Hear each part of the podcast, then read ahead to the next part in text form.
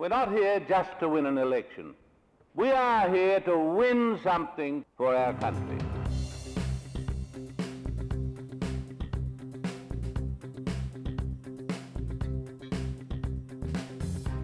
Welcome to another water cooler conversation and another director's cut in which I talk to some fellow think tank directors about the big issues of the day. My name's Nick Cater, Executive Director of the Menzies Research Centre.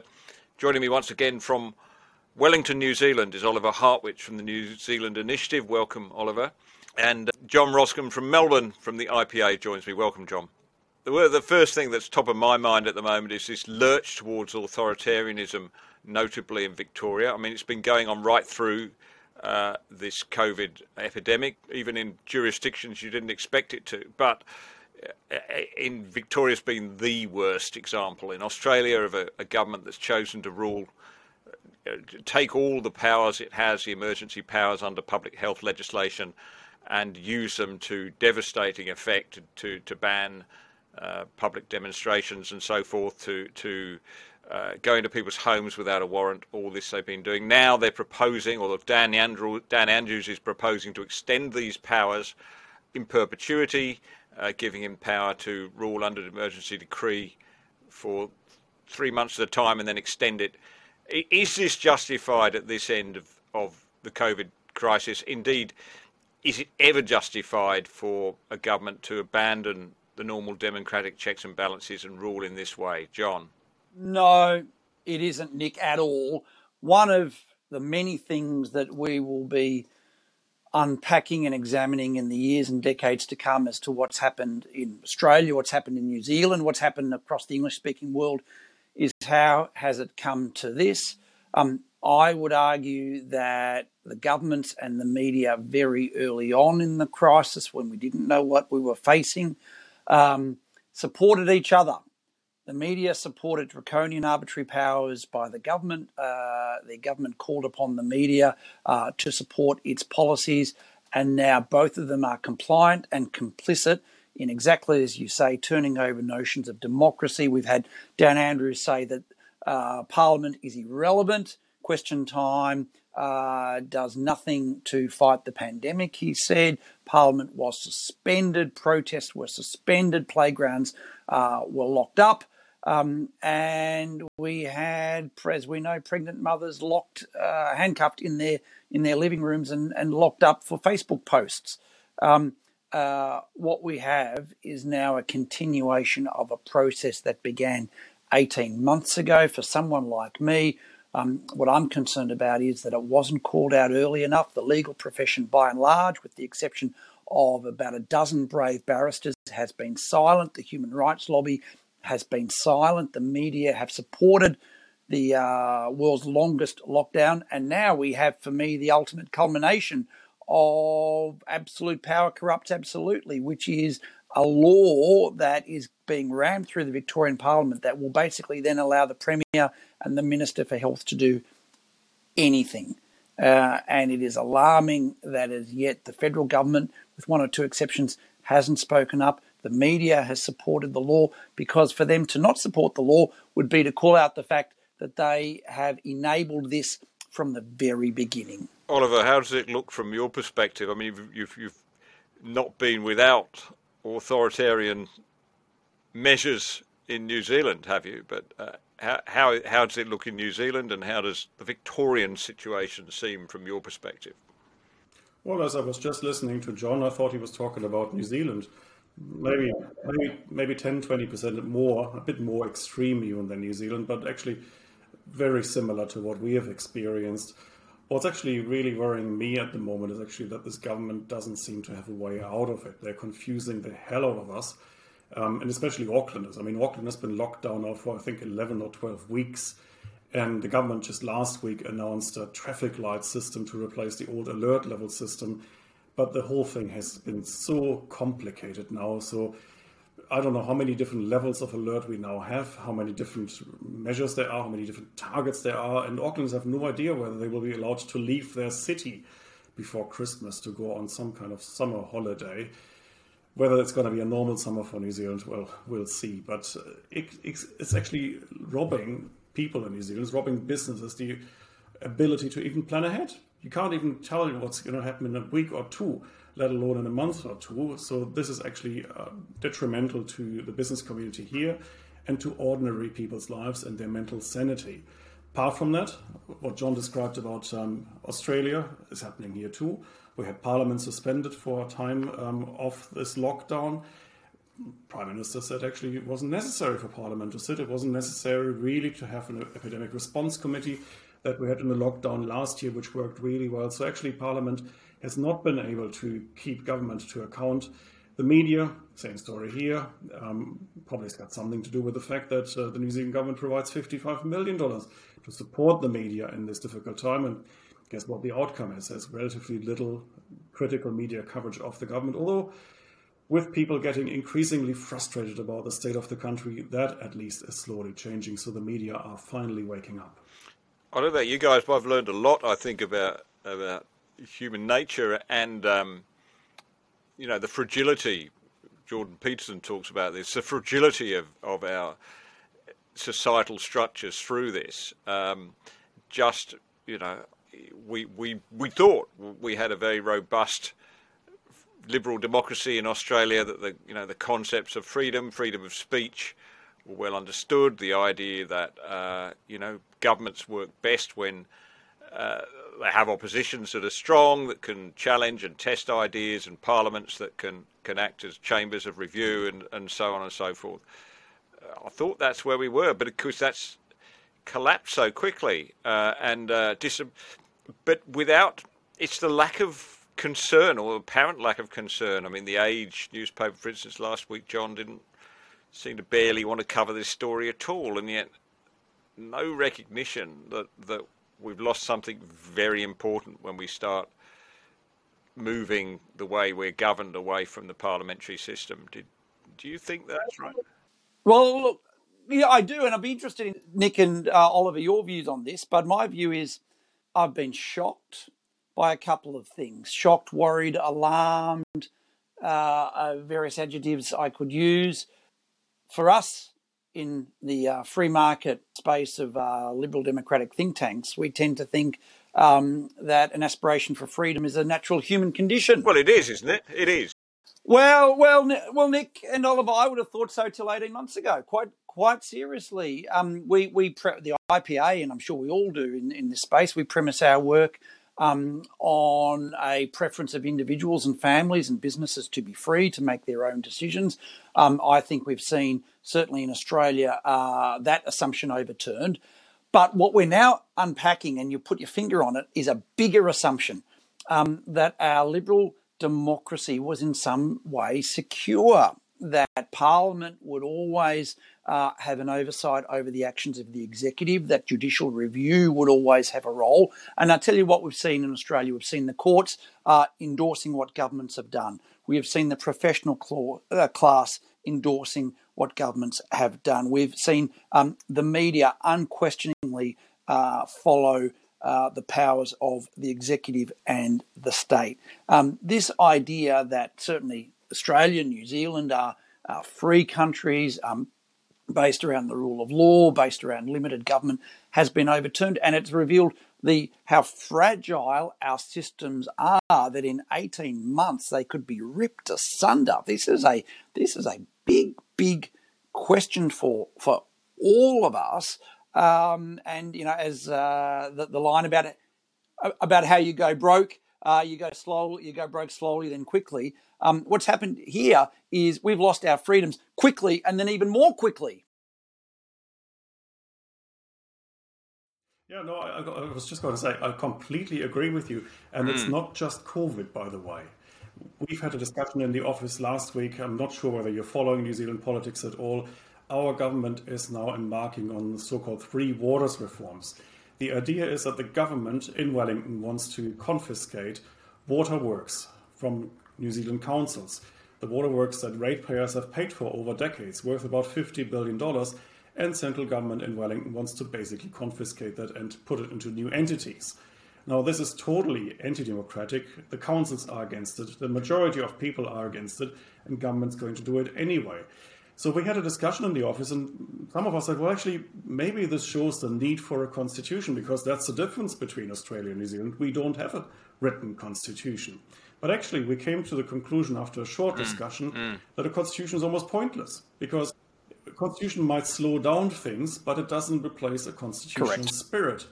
And there is none of that in New Zealand. There is no constitutional spirit, and you can see it every day. So you can see it in the arrogance by which this government now confiscates stuff from councils. You can see it in retrospective legislation that we're talking about these days. You can see it in all sorts of other arrogant moves by this government. For example, until last week, they were considering whether they shouldn't just postpone next year's local government elections under the pretense of COVID. I mean, I don't know whether in September next year this is still an issue, but anyway, the government wanted to give itself the power to just postpone elections if it didn't want them, probably because of the water reforms.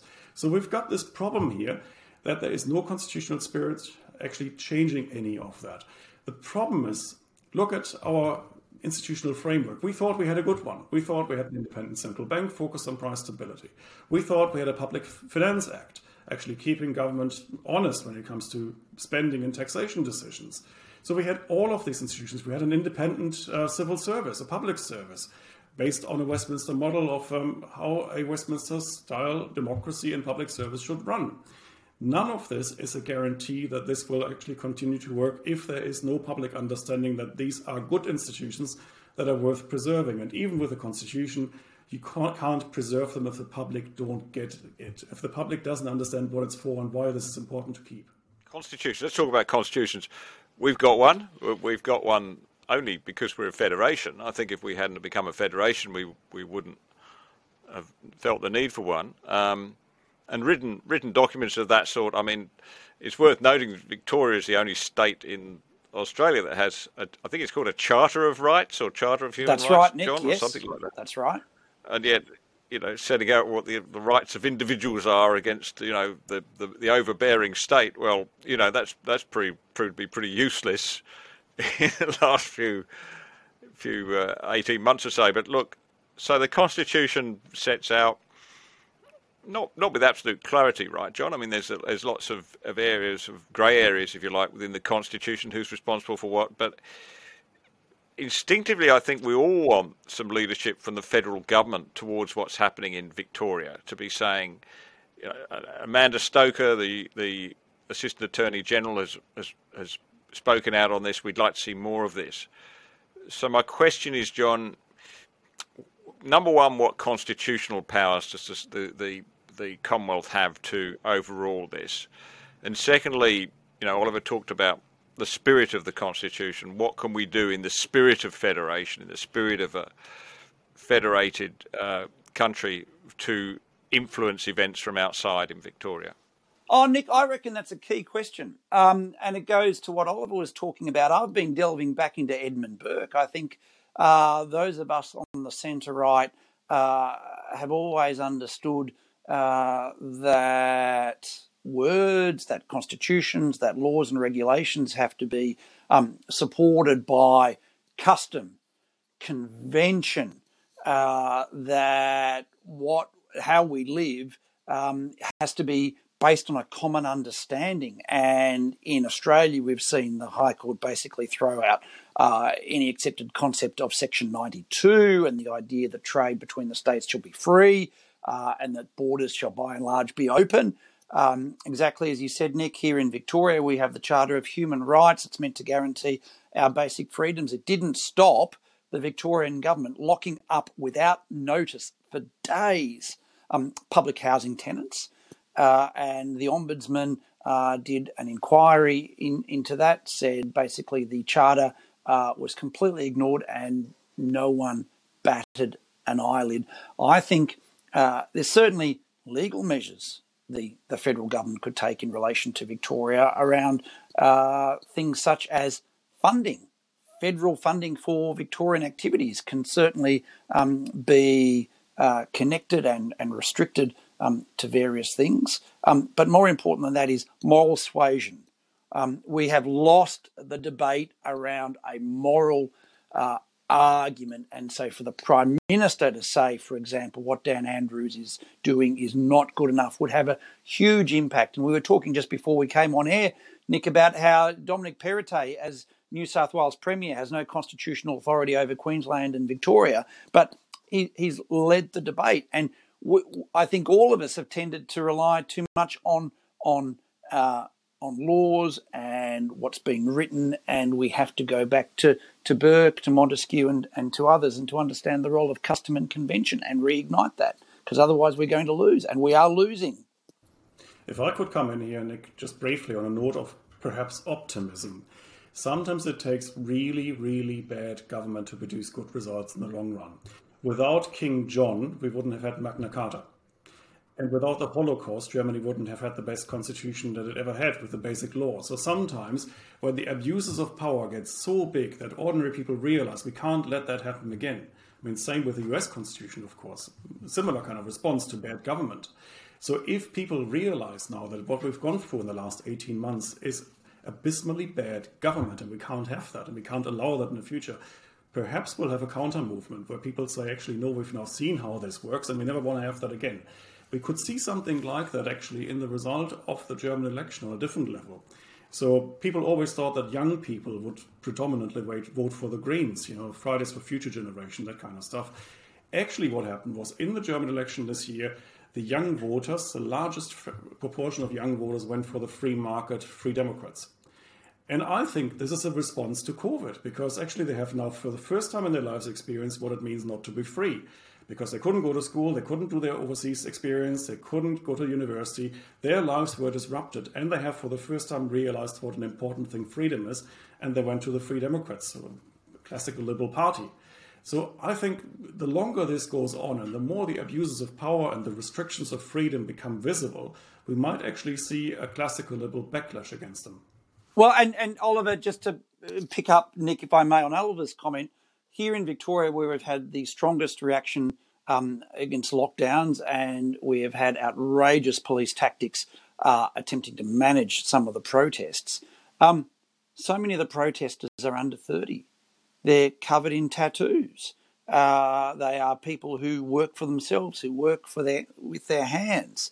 Um, there is an entire class of people who have been disenfranchised by the political process, who see the only way out um, to to be to protest.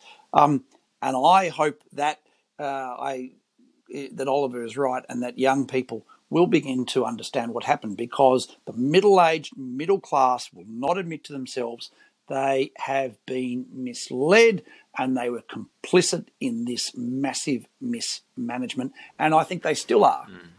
I, I, I think, and uh, I'm not going to come to a firm conclusion on this because, you know, social transitions, social, you know, huge social social transitions of the kind I think we're facing at the moment in result of COVID very hard to analyse at the time. So, but it does seem to me we are we've moved into a very very different kind of world here. And here's the example based on what you say, John, about the protests in Melbourne at the weekend. Uh, there were quite large protests in in um, in Melbourne, and I watched you know, as, as we all do now, we watch, we watch these on YouTube because they're not being covered or being covered only very yep, uh, scathingly and slightly on the mainstream media, which is incredible in itself. So we're going to a sort of underground network, if you like, news network to find out what's actually. samizdat. Exactly, exactly. And and uh, I watched a former poli- senior police constable who's now resigned from the police force. Uh, speaking very passionately to this crowd uh, and saying, urging police officers on the fringe of this demonstration to to basically hand, hand in their badges, saying we are not going, we we do not do this job to enforce the uh, diktats of of a of a premier. That's not what we're here for. He said that you guys, you didn't come to work to do this. You feel just as uncomfortable as I this is incredible, right? To see. But none of that's been covered in the media, has it? In the mainstream media, all of that has been ignored. A senior police constable handing back his badge in disgust and then standing up at a public rally and urging other policemen to do the same. I mean, you might think, you know, Warsaw circa 1988, you know, or but but not Melbourne 2021. But that is happening, right? There is a public backlash. But we're in a very different world now, and, and what we're doing here. I mean, you guys, like here at the Menzies Research Centre, we've seen a, a big growth in people engaging in what we're doing now. You know, uh, YouTube or podcasts. Uh, we are we now moving then to a, a whole new brave world where uh, you know the mainstream media and uh, you know the political debate is is is is no longer synonymous that, that, there's a whole lot more going on. And what does that do for trust? If we can't trust the mainstream media now, if we can't trust public health officials because you know they've stuffed it up and won't admit it, um, where are we at? Quick observation on public health officials. We only just found out today in New Zealand that our CEO of the Ministry of Health, the Director General of Health, attended 17 cabinet meetings this year so I think it was every second or third cabinet meeting was attended by a public servant. That shouldn't happen. Cabinet is a political institution. To have a public servant actually become a politician effectively and sitting with ministers is unheard of in the Westminster system. That should never have happened, but it's a sign of our times. This is what's happening. It's politicization, maybe the corruption of the public sector. It should not happen that way. Um, in in relation to the media that we've spoken about a lot, and I think we should speak about. It's funny you should mention. I just sent in um, my uh, weekly email to IPA members um, a discussion about the media barracking for net zero in a completely different context to what we're talking about in, in, in Glasgow. But I, I, think the public are realising that the media are now players. The media um, are not seeking to be objective or bipartisan or balanced. They are barracking for a particular side. You mentioned um, the the Age's treatment uh, of of people who dissent from the prevailing view of its readership. Um, we have very big challenges, and one of the things that I, I hope doesn't happen to Australia or New Zealand is the discussion that's now starting to occur in the US whether um, the U, the union and the US can even stay together because the the difference in attitudes between populations, between media, between businesses is so great that they have little in common. And the media and civil institutions uh, in Australia and New Zealand were things that brought us together, but now, now they're dividing us. Um, they are not being bipartisan. They're not engaged in a debate around the public square and space. Um, and they're picking sides. And now this is not good for our polity. Well, I want to get on to uh, zero 2050, blah, blah, blah. Greta Thunberg put it later, John, but I, I think, um, you know, this politicisation of almost everything. Oliver, I think you've got some thoughts on that as regards central banking. I do, and actually that leads us uh, straight into climate change as well. last year, uh, last week, actually, the Reserve Bank of New Zealand uh, issued a document to coincide with COP26. It's called Climate Changed. And it lays out the Reserve Bank's policies on climate change. Now, you would kind of think, well, what does the Reserve Bank have to do with climate change? It's not within its mandate. And actually, at 4.9% consumer price inflation in New Zealand, you might think they've got some other things to worry about. But this is our Reserve Bank, and the document was weird for a number of reasons. First of all, it tells us that central banks have something to do with climate change because they say, well, there will be stranded assets in the future, there might be um, insurance risk. Well, there's a difference between some risk and some costs. I mean, some businesses always change. I mean, the horse-drawn carriage disappeared and central banks didn't do much about it, right? So it's going to be the same with climate change. So actually, businesses are very good at adapting to changing circumstances. They don't need the central bank to actually think this for them. The other thing is it talked about its own emissions. Well, problem actually, maybe this is news to the Reserve Bank, we have an emissions trading scheme with a cap in New Zealand. So whatever they do, it is capped, it is already regulated. The funny thing about the document was it's a document of more than 40 pages about climate change policy, presumably, except it doesn't mention our emissions trading scheme once, even though it's our primary tool for dealing with emissions in New Zealand. So it's absolutely ludicrous. But it goes hand in hand with a central bank that has become bigger over the last three years, basically since we appointed uh, our current governor. This was a central bank that used to employ 250 people just three years ago. They've gone up to 411 today. And that is because they're going into every issue of policy, every area of policy, even those absolutely disconnected from what central banks typically do. So they're now giving us their thoughts on climate change, they're giving us their thoughts on indigenous development, on the Maori economy. I mean, all very worthwhile topics, just not for a central bank. And I'm afraid we're seeing more of that worldwide. You see definitely a lot of that with the European Central Bank, and I'm just alarmed. We had the resignation of the German Bundesbank president, Jens Weidmann, just last week, announcing by the end of the year he'll leave his position. He was portrayed as the most hawkish governor on the ECB Council, but he was also the one actually most clearly sticking to the treaties and actually reminding his fellow central bankers that what central banks are for is price stability and financial stability and none of the other nonsense that central banks occupy themselves with these days. So I'm really concerned about the future of central banking because the way I see it, we're going into a world in which central bankers are trying to take on more and more rules for themselves in which they are completely overreaching, in which they're completely forgetting what their primary target should be, namely stability. And in that sense, we are creating a massive democratic deficit on the side of central banks. And unfortunately, we're also ending up with a future in which higher inflation rates will become the norm. And, and Oliver, I would add to that, we've had uh, central bankers who have presided over a massive transfer of wealth to asset holders as they have engaged in an yeah. interest rate policy that is completely misguided. And if we were looking for silver linings to this, I'm going to go extreme and say maybe we can begin to have a discussion about fiat currency. Oh, happy to have the discussion now.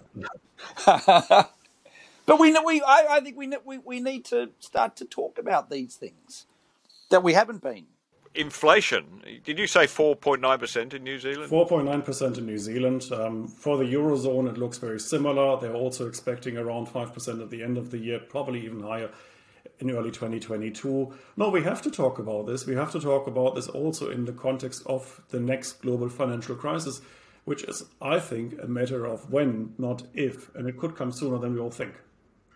Well, let's just follow this through. And you're an economist, uh, Oliver, and, and John and I have followed these various financial crises over the years.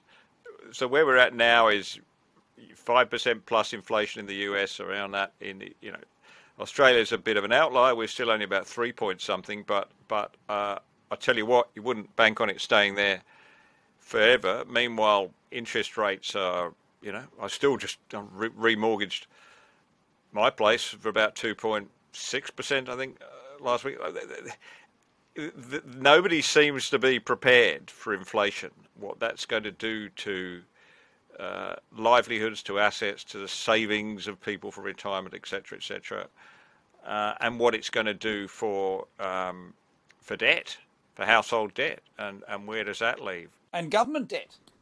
And government debt, indeed. Government debt, indeed, indeed. Let's not forget that, John.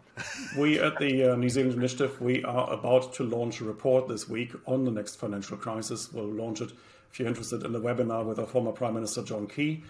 And um, we are documenting actually the deteriorating state of public and private finances in the world. It's not a an isolated phenomenon happening just in one country. It's actually simultaneous across the world. Look at the Bank of England. The Bank of England is the world's oldest central bank. It has uh, records going back to the late 17th century. Well, interest rates have never been as low as they are today, and the Bank of England never had a portfolio assets on its balance sheet as high as today because they took on all of the stuff in the context of um, unorthodox monetary policy. And that's the development that we see reflected in basically every other country you can see the same balance sheet development for the ECB, for the Fed, for the RBNZ, for the RBA, for the Bank of Japan, for the Bank of China. It's happening everywhere.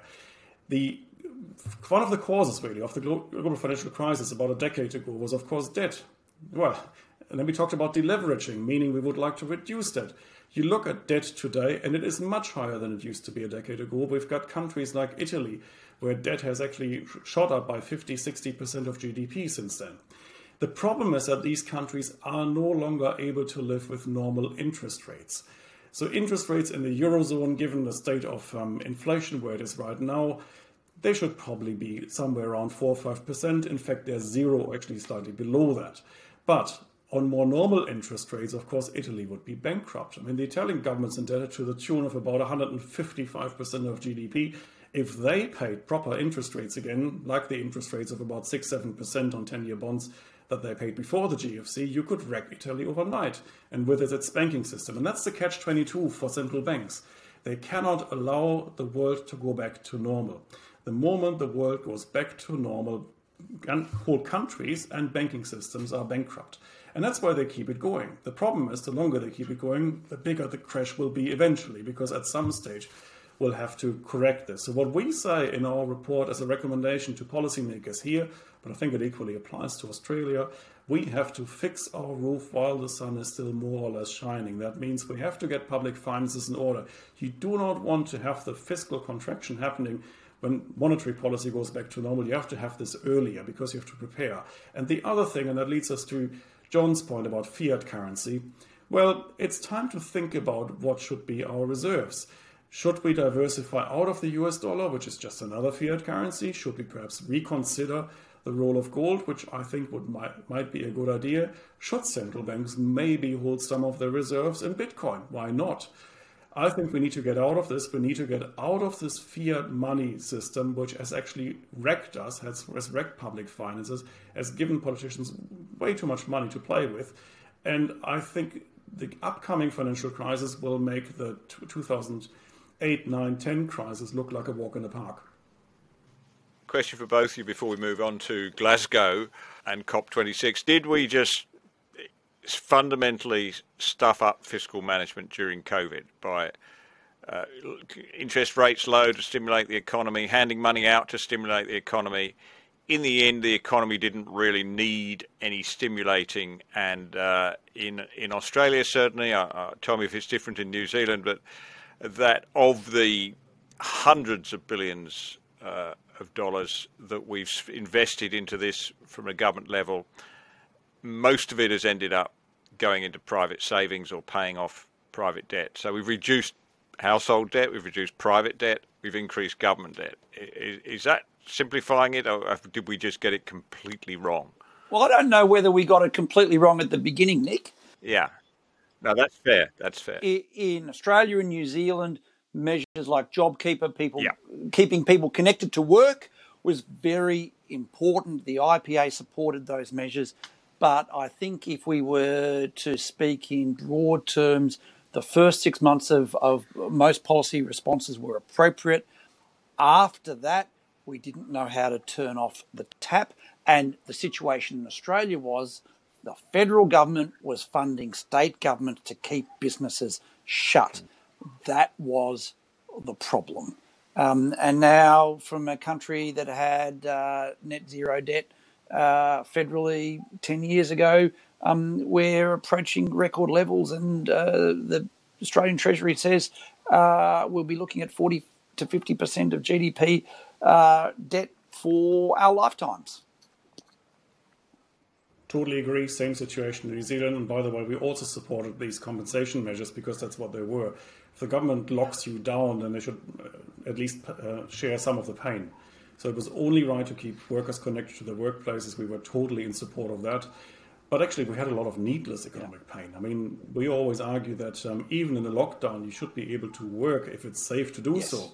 But we went totally overboard. We completely locked us down, even when people could have worked they were locked out, uh, and then the government had to compensate And of course, COVID also gave government a lot of cover to do things that they wanted to do anyway, under the guise of actually stimulating the economy. As we now see, that wasn't necessary. So we've also ended up with a massive increase in public debt, but we've also unfortunately seen a massive increase in house prices. In New Zealand, in the last 12 months, house prices have gone up about 30%. It is absolutely insane if you look at the state of our property market in New Zealand. We have completely priced out a whole generation of young would be homeowners out of the market because of the government's policies and the Reserve Bank's money. And a final point that I'd make, Nick, is, and I've certainly seen it here in Victoria, uh, with a state government having the worst debt situation of any government in Australia. Um, debt now no longer seems to matter in the public discourse. When I started politics and public policy in the 80s, we had sophisticated conversations about the current account deficit, uh, about debt servicing ratios, about uh, public sector debt, household debt.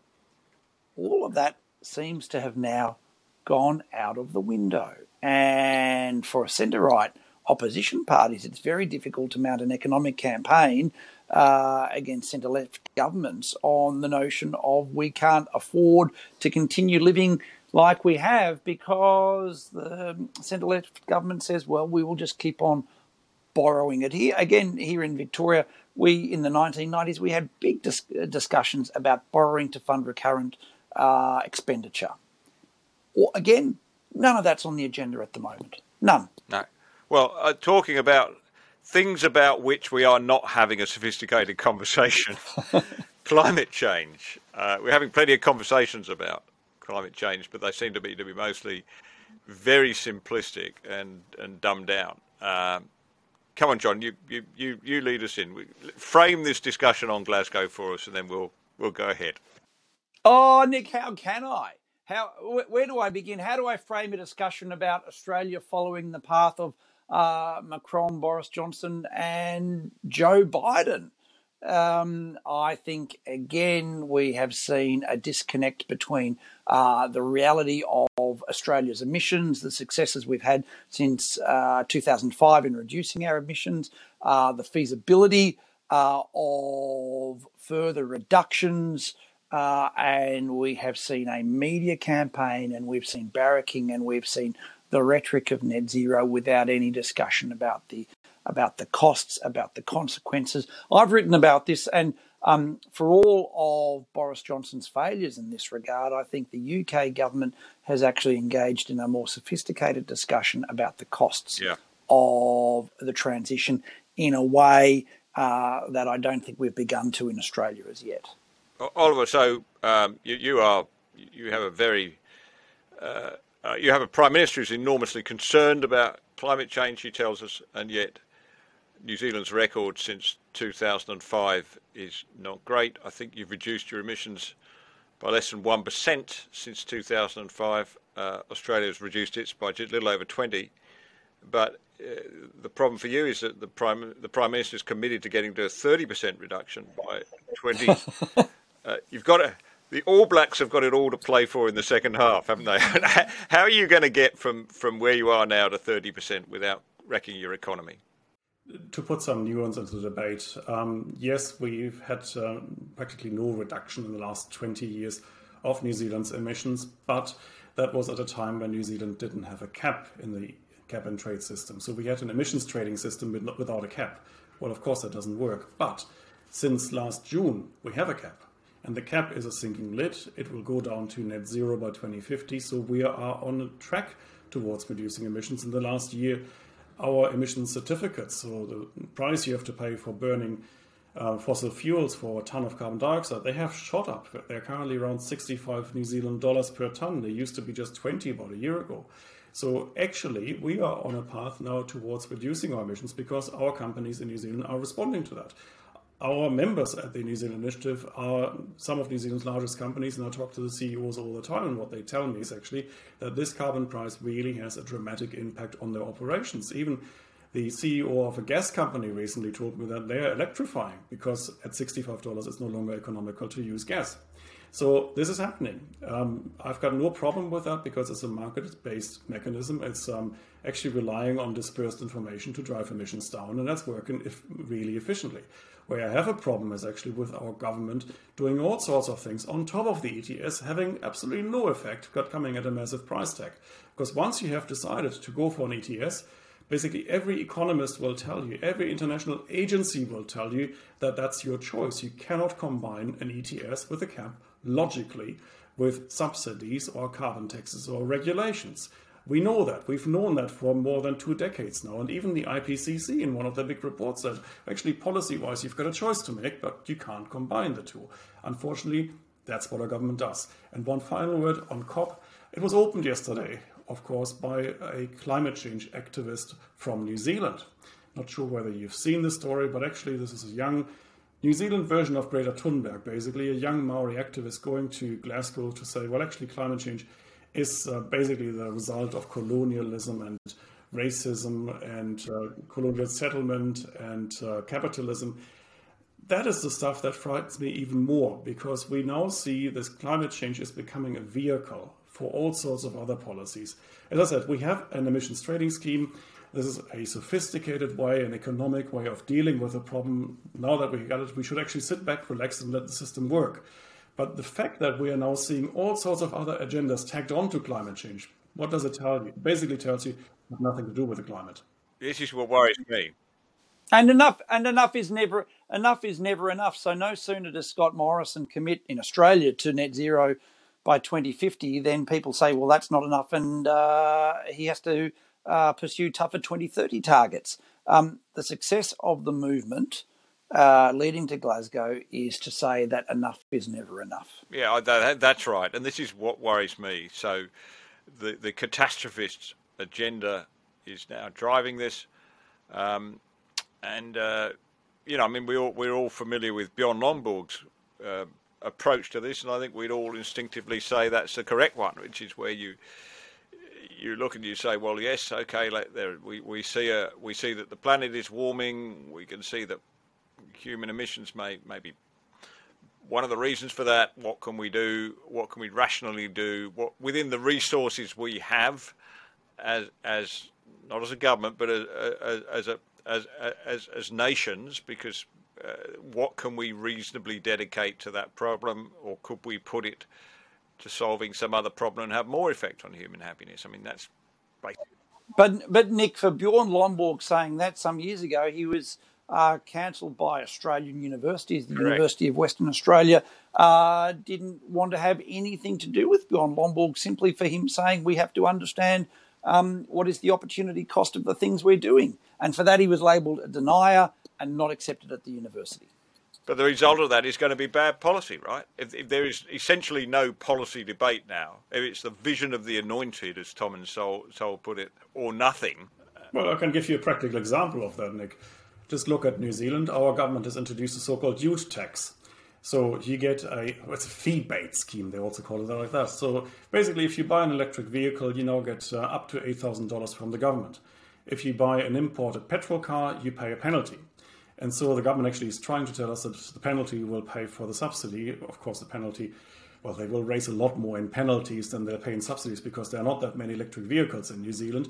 But the great irony of all of that is that it doesn't save a single gram of carbon dioxide. Why not? Because we've got an emissions trading scheme. We've got a cap. So for every gram of carbon dioxide saved by a new electric vehicle, somebody else will just have to pay less for their emissions. So it's great news if you drive a V8 because your petrol bill will go down. But actually, it's a complete waste of public money and of people's money. So we're getting all sorts of nonsensical policies that really show you it's not about the climate, it's about making politicians look good. So you're you're saying that if, if you know you as a as a driver of a five liter Ford Mustang, it's in your interest. I wouldn't drive a five liter Ford Mustang. I'm a Mercedes fan. of course, but it's in your interest to see lots of people drive around in Nissan Leafs.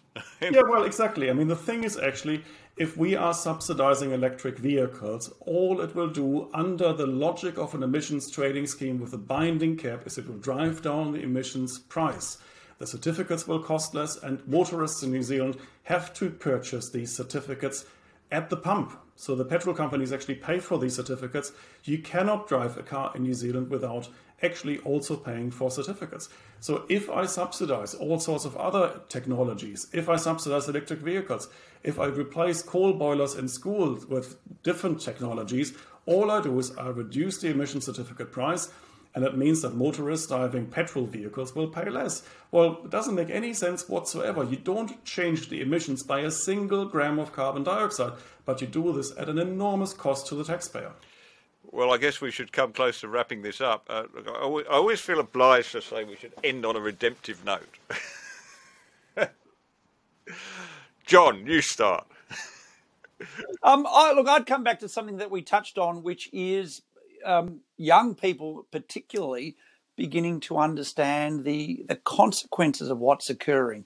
Um, we touched on some of the political consequences of COVID. I think the economic uh, consequences of COVID uh, will take decades to play out. And I was reading, Nick, um, uh, just overnight, a wonderful piece by a friend of yours and ours, Joel Kotkin, yeah. on Spiked, um, talking about uh, how Main Street uh, across the English speaking world um, has been destroyed by lockdowns, how bigger businesses uh, have taken an ever bigger role in the economy, um, how the impact on uh, small businesses and businesses owned by minority groups um, has been very great indeed. Um, and I think um, our challenge is to explain that what is happening is the result of deliberate decisions by the government. How we respond to COVID, how we respond to inflation, how we respond to climate change, none of that is predetermined. They're our decisions, and we have to communicate um, the consequences of those decisions. No, you want something optimistic from me? From New Zealand. Well, I mean, this optimism, of course, comes naturally to me as a German. So, um, the most optimistic thing I can say is that I think uh, politics will now drive towards reopening, whether they like it or not. Our Prime Minister is probably just as much a control freak as Dan Andrews. But as we can see on TV, that Europe is going back to normal, that the football stadia are full again once again in Europe, that Germany is having Christmas markets again this year, and we can all see this on television. I think this will drive our government towards reopening, whether they like it or not. So the border will open, we'll probably get what Australia already got this week, namely international travel again. And that's my piece of optimism. I would like to see you guys again. I haven't been to Australia for a couple of years, and I miss you, and I miss Australia. And I hope that in 2022 we can actually physically come together rather than having just these Zoom calls, which frankly I'm getting a bit sick of. Hear, hear. And uh, my piece of optimism comes from uh, Philip Roth's novel, The Plot Against America. You're probably familiar with it. It's a sort of counterfactual in which uh, a, uh, a fascist uh, leaning uh, president takes power and enters into a pact with Adolf Hitler and uh, breaks off, you know, relations with Britain and, and the Allies, and and it, it's a very interesting counterfactual. But in the end, the institutions are strong enough. The the diversity of power in the United States is strong enough uh, that he loses power. Uh, you get a normal democratic president back, and the system self corrects. So my optimism comes from my faith that however bad things look now, uh, eventually there has to be self correction. Let's hope so. Thanks, guys. Thanks for joining me. I think it's been a great conversation. Let's uh, let's do this again and maybe get our colleague Tom Switzer to join us from the our friend Tom Switzer to join us from the CIS. Thanks, Nick. Thanks, John. Good to see you. Thank you, Oliver. Thank you, Nick. Thanks, guys.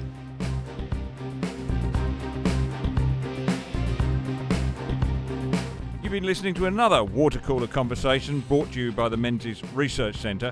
We'd like to bring you many more, of course, and you can help us by subscribing from just $10 a month. Go to www.menziesrc.org slash subscribe. I'm Nick Cater, and thank you for listening.